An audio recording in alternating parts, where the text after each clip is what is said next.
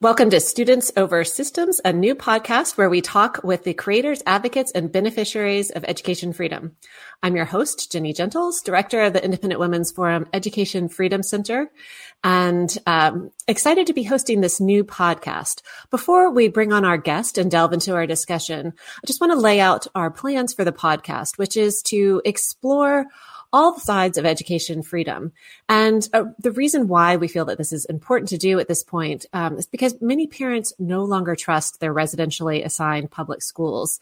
Parents experienced lengthy school closures during the COVID era. They were uh, not listened to when they asked for masks to be taken off of their children and their teachers. And uh, the disastrous remote learning and learning loss crisis that resulted from that is still being um, reckoned with today. Parents felt that the federal emergency spending uh, funding was was misspent, misallocated, and um, and they're fed up with the refusal of school districts to meet the needs of the of their children. The list goes on. Lowered academic standards, classrooms focus on on woke agenda, discipline out the window, and an insistence on indoctrination rather than a focus on academic instruction. We want to make sure that parents know that their voices are heard and that they do not need to feel hopeless. They don't need to feel stuck. There are options for them rather than just fighting their school district and speaking up at, at school board meetings, which is an important first step. They need to be uh, understanding that education freedom is out there. They need to understand what that is, know what their options are, and know how to advocate for education freedom at the state level. So we'll be having this conversation um, each week on Students Over Systems to provide parents and also education entrepreneurs and uh, policymakers with the opportunities to share their stories, share their ideas, and share their vision for K 12 education. All right. So to kick off our podcast today and to kick off those discussions, I'd like to welcome Inez Stepman. She's our um, our, our guest today and also host of my favorite podcast, High Noon. She's also a senior policy analyst at the Independent Women's Forum, a Lincoln Fellow with the Claremont Institute, and a senior contributor to The Federalist. Inez is a gifted writer and a thought-provoking media commentator, and she works on issues related to institutional capture, the definition of sex, in law and culture. And relevant to this discussion, she has over a decade of experience in education policy. So welcome to Students Over Systems, Inez. Ginny, I'm so glad to be here. I'm honored to be the uh, the first round here. Well, I wanted to start with you because uh, you are my colleague at Independent Women's Forum. You work with me on education freedom issues, and uh, you are an inspiration for a lot of of the thinking out there on how to how to talk about education freedom in a post COVID world. Um, and I, I want to explore first your background in, in the issue, and then let's get to your current thinking around education freedom. So you have a pretty lengthy history, not as long as mine, um, but a lengthy history in advocating for school choice, uh, primarily at the at the state level. Can you tell us a little bit about your previous roles at ALEC and some of the work that you've done at IWF around school choice?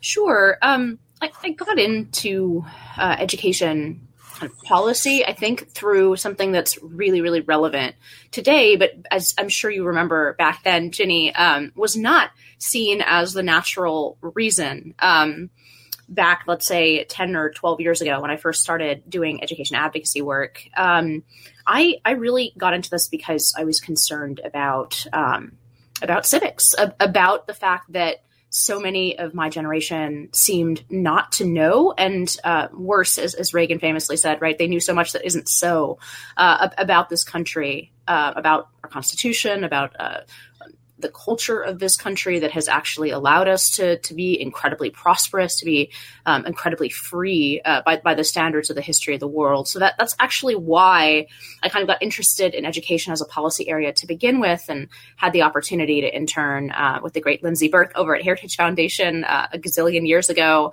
um, and that's kind of how I got into the the policy aspect of it. So I actually came to school choice because of a content issue right? Um, because I was concerned about what students were or weren't learning, what my future voting uh, citizens were learning and not learning um, in the classroom, which I think is, is so relevant today, seems relevant today. But at the time, that was kind of a tangential issue, right? It was it was about Milton Friedman's arguments for introducing competition uh, into the school system uh, in order to increase quality. Arguments that are, are still definitely true today. Um, so I, I did about 10, 10, years on and off of, of that. I um, ended up working with a lot of state legislatures um, through ALEC. I, I, headed up the Education and Workforce Task Force uh, at ALEC, and that's the American Legislative Exchange Council. Essentially, it's a um, umbrella organization under which legislators can gather, share ideas, share model policy or ideas for potential legislation. Um, with each other. So uh, I worked on the ed side of that, testified in a lot of you know uh, hearings all across the the states. I've been to a lot of state capitals, which has been a really interesting experience. Really get to see because oftentimes state capitals are not the the biggest or most uh, well known city from a state. So oftentimes there are these small kind of out of the way places. So uh, within a state. So I, I really enjoyed that. Um, but but did that kind of advocacy work for quite some time.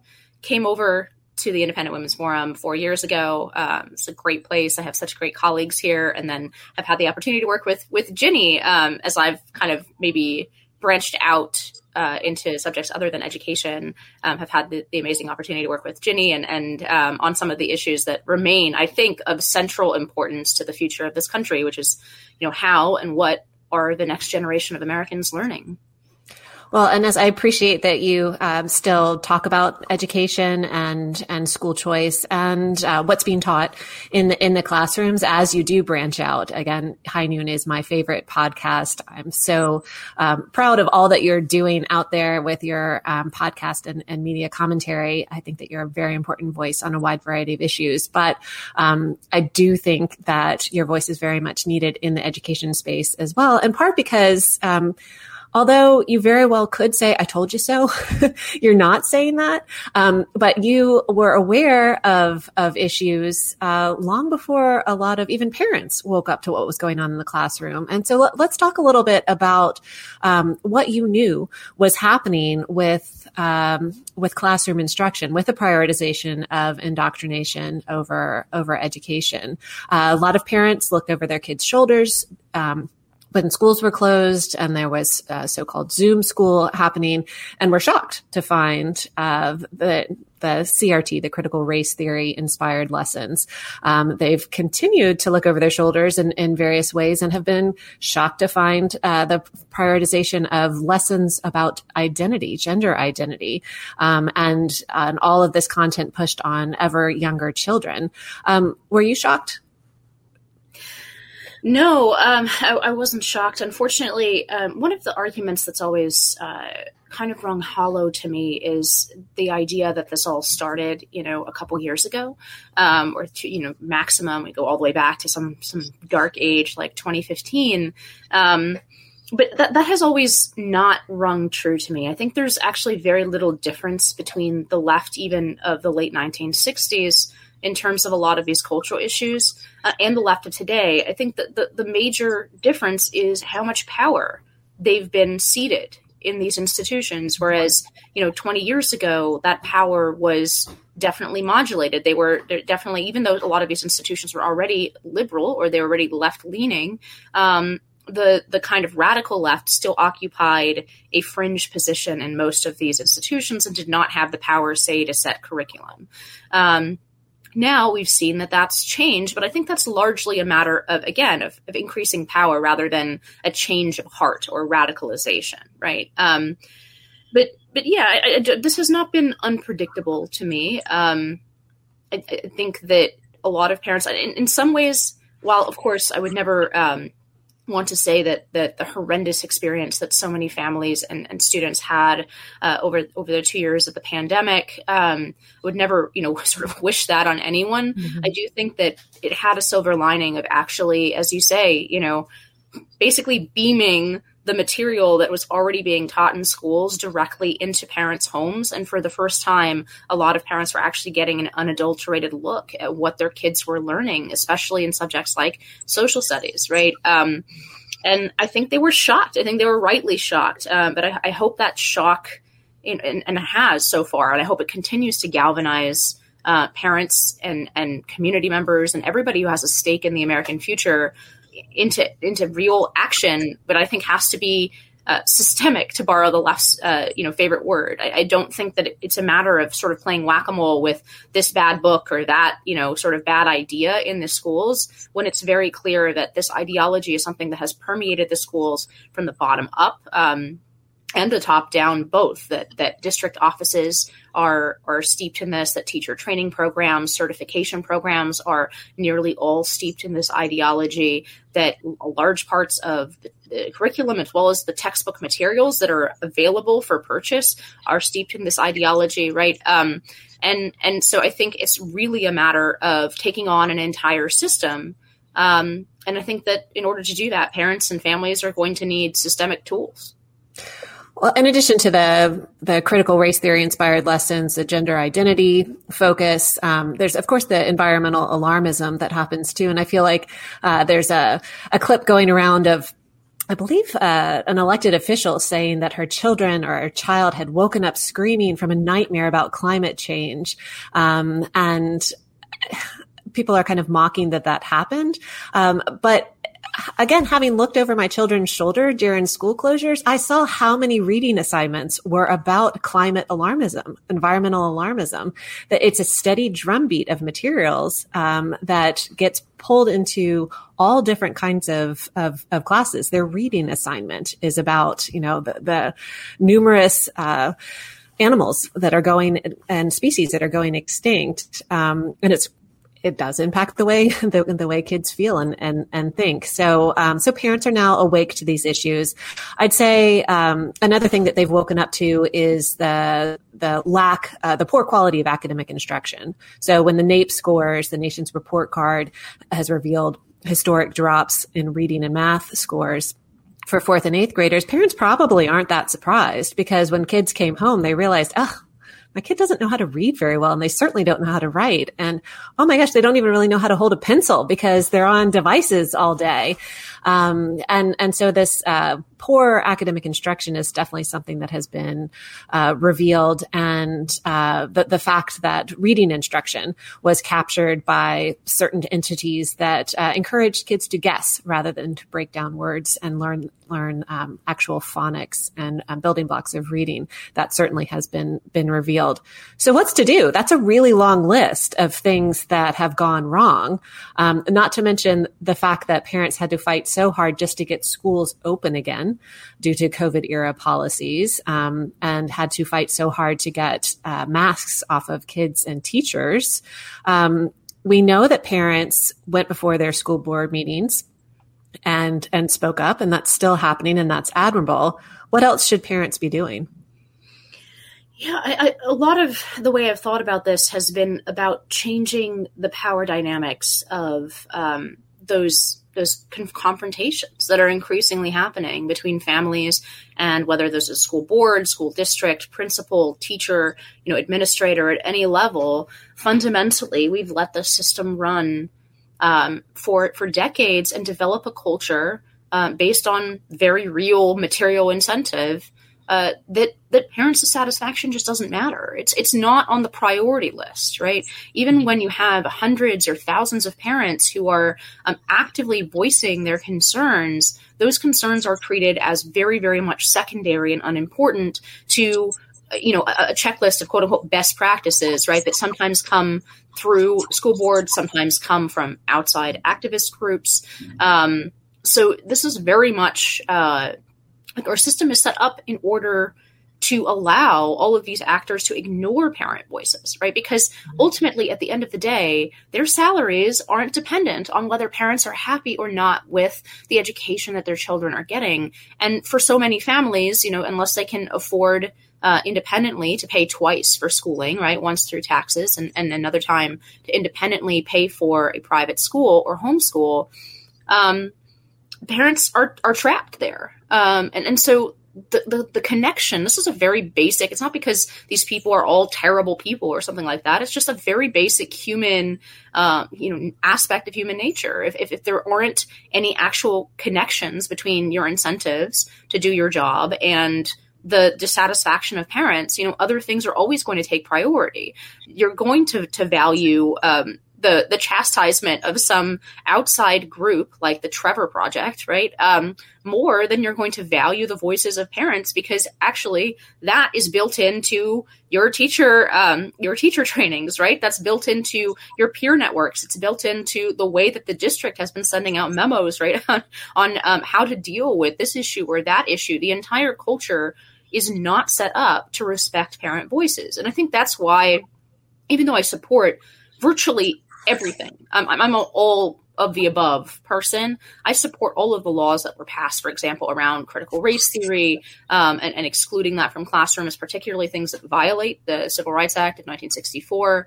Um, I, I, support all of all of the the sort of specific shore up um, of parental rights surrounding gender ideology. I do think at the end of the day, those things are going to be enormously difficult to enforce um, unless you have an incentive realignment. And that incentive realignment, to my mind, can only come through universal school choice. And, and crucially, I think, especially for middle class families, actually, because school choice has always been focused on essentially the worst served families by the current system. And there's lots of real reasons why that would be so, right? It makes sense that you know kids in in schools that are really really struggling even with most basic academics um, would would benefit the most from potentially being able to leave those schools. But I think for middle class families who are otherwise happy um, with the schools they're attending, critically, school choice is going to provide them with leverage in those meetings. It's going to provide them with a kind of control and just a very different meeting and very different power dynamics in that meeting, right? Imagine if all of those parents who are going now to um, to school board meetings, they're voicing their very strongly held opinions about how objectionable a lot of this content is. Imagine now that each one of those parents uh, has in their pocket a direct line to $14,500, which is pre COVID additional expense, the average per pupil expenditure in the country. In many places, it's much higher, right? In, you know, DC and New York City, it's approaching $30,000 per student, right? Um, but imagine if each one of those parents has the ability to dock the school's bottom line by thousands of dollars right? And when you put them all together in the room, that's now all of a sudden that represents millions of dollars of the next school budget right, marching out of the door.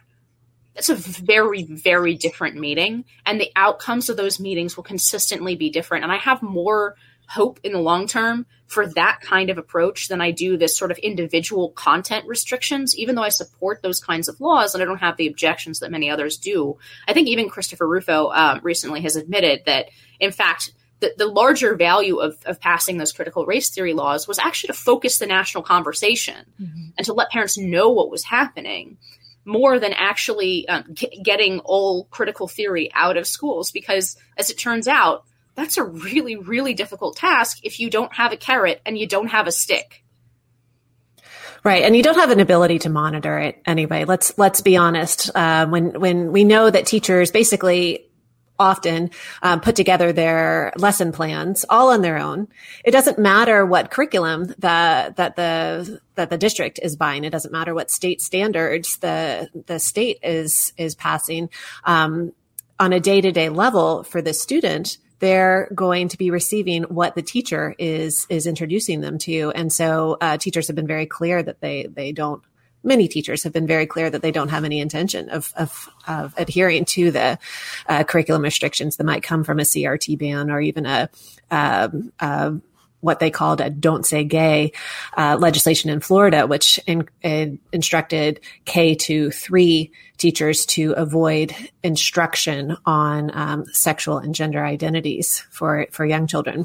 The teachers in Florida said many of the teachers in Florida have said, nope, I'm not gonna, I'm not gonna obey that. So monitoring and, and enforcement of that is, is very difficult. But the individual parent is going to know if their child comes home and is, is talking about these, these concepts. And the individual parent can go to the school board and have a two more, two minute speech. But like you said, they're not, the district's not going to do anything about that two minute speech unless they know that that parent can then take their per pupil funding and walk away.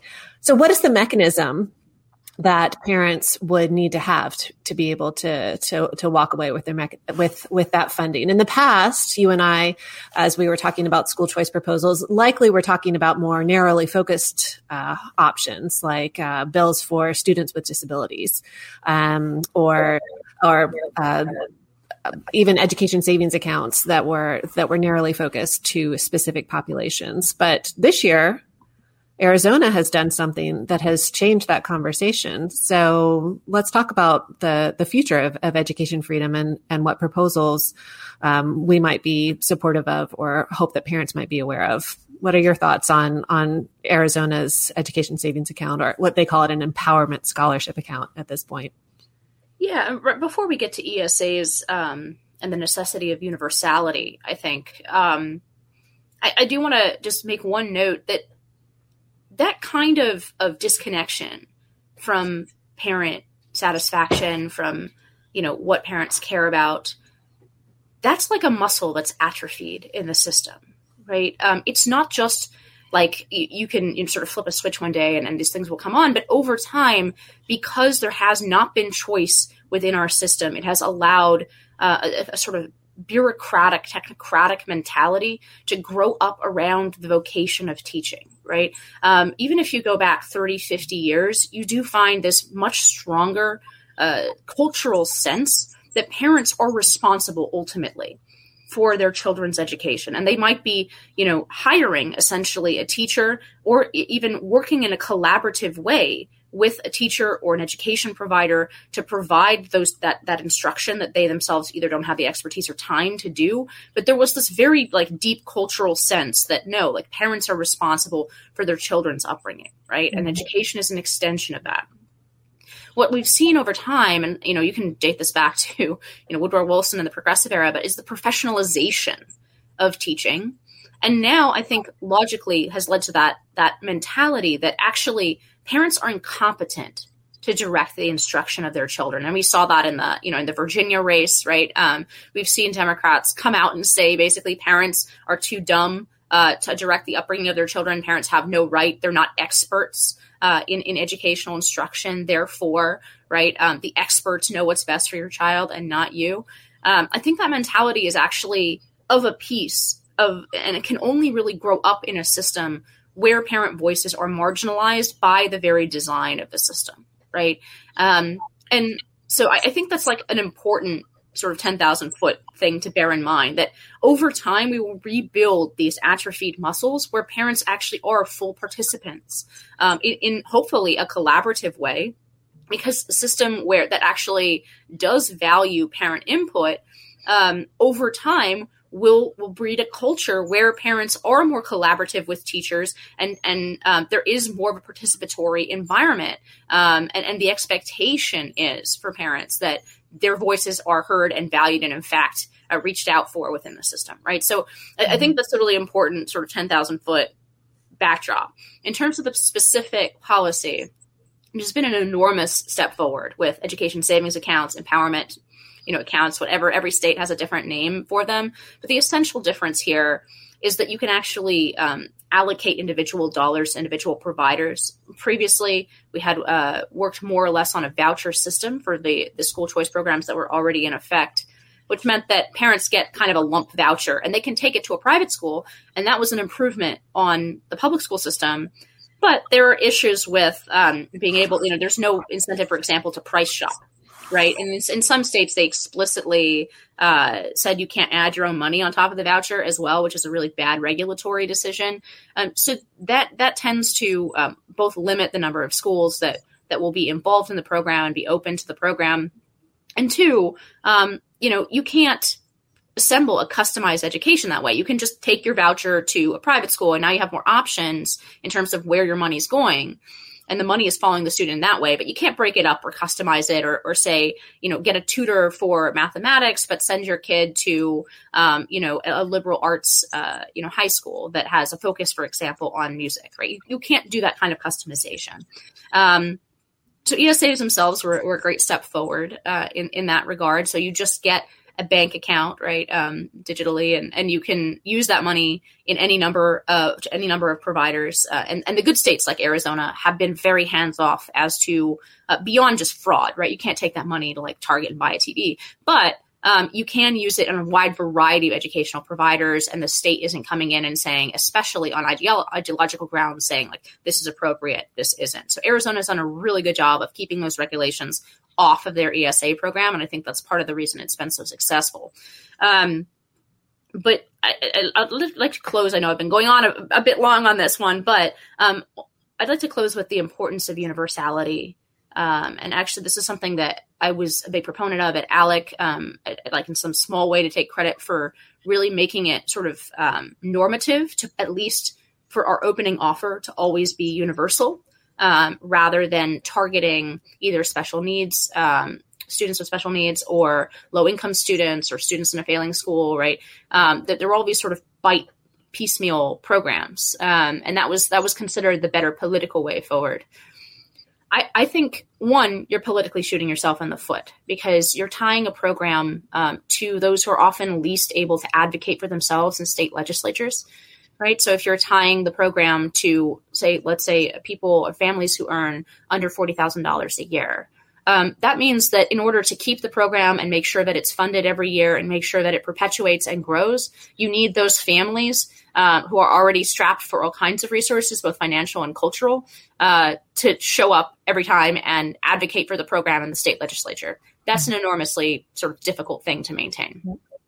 But more importantly, I, I think um, it's incredibly important not to forget about the middle class. You don't need to be financially struggling to not be able to pay, let's say, $15,000 per student, which would be uh, to send three kids to high school.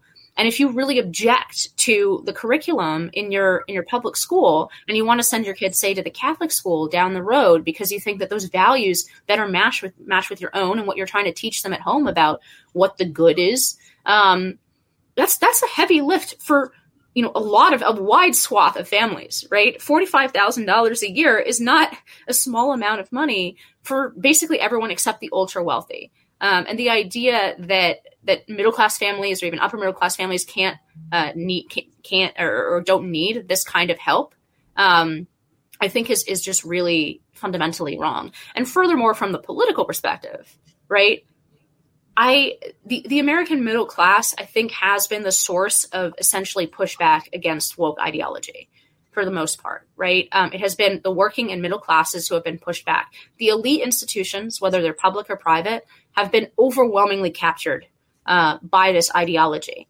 right? And and so if you are um, you know leaving a large part of the middle class out of the fight, I think you're leaving out the people who are most likely to succeed in that fight. So, for all of those reasons, for the political, for the practical, for the, the policy design, I think universality should always be our opening bid. We now have two states, um, West Virginia being the other one, uh, that that have succeeded. There's a third state, Nevada, but as you know, that program has been essentially smacked down by the courts and never refunded.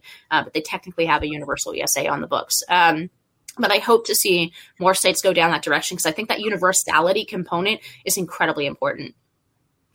Absolutely. Well, we've got state legislative sessions coming up. There will be bills considered in states including Iowa, Texas, Idaho. There's a good possibility that something big could happen in um, in the education freedom uh, arena in these upcoming legislative sessions. So we hope that listeners will um, stay tuned um, to this podcast and to those discussions to to find out what's happening and how they can be supportive because legislators need to hear from parents, right? Like again, you can't just stop at giving your two minute speech at the school board and send a few emails. We know from the last three years that that only gets parents so far. Some parents took the additional step of running for school board and i so admire them. That's extremely difficult uh, to to take on the responsibility of running a campaign and then serving on school board. But that's going to be slow going to turn things around at the school board level what parents can be doing going forward um, into these upcoming months, where a lot will be happening at the at the state capitals, is to to speak up and engage in these discussions around education freedom. So, thank you, Inez, um, so much for for joining us today. You can find Inez's work on IWF.org and our uh, shared education freedom center's work at IWF org slash EFC. Um, appreciate the opportunity to, to talk with Inez to, today and, uh, and to speak with, um, uh, all of you as we encourage, inform, and inspire families who are seeking educational options for their children.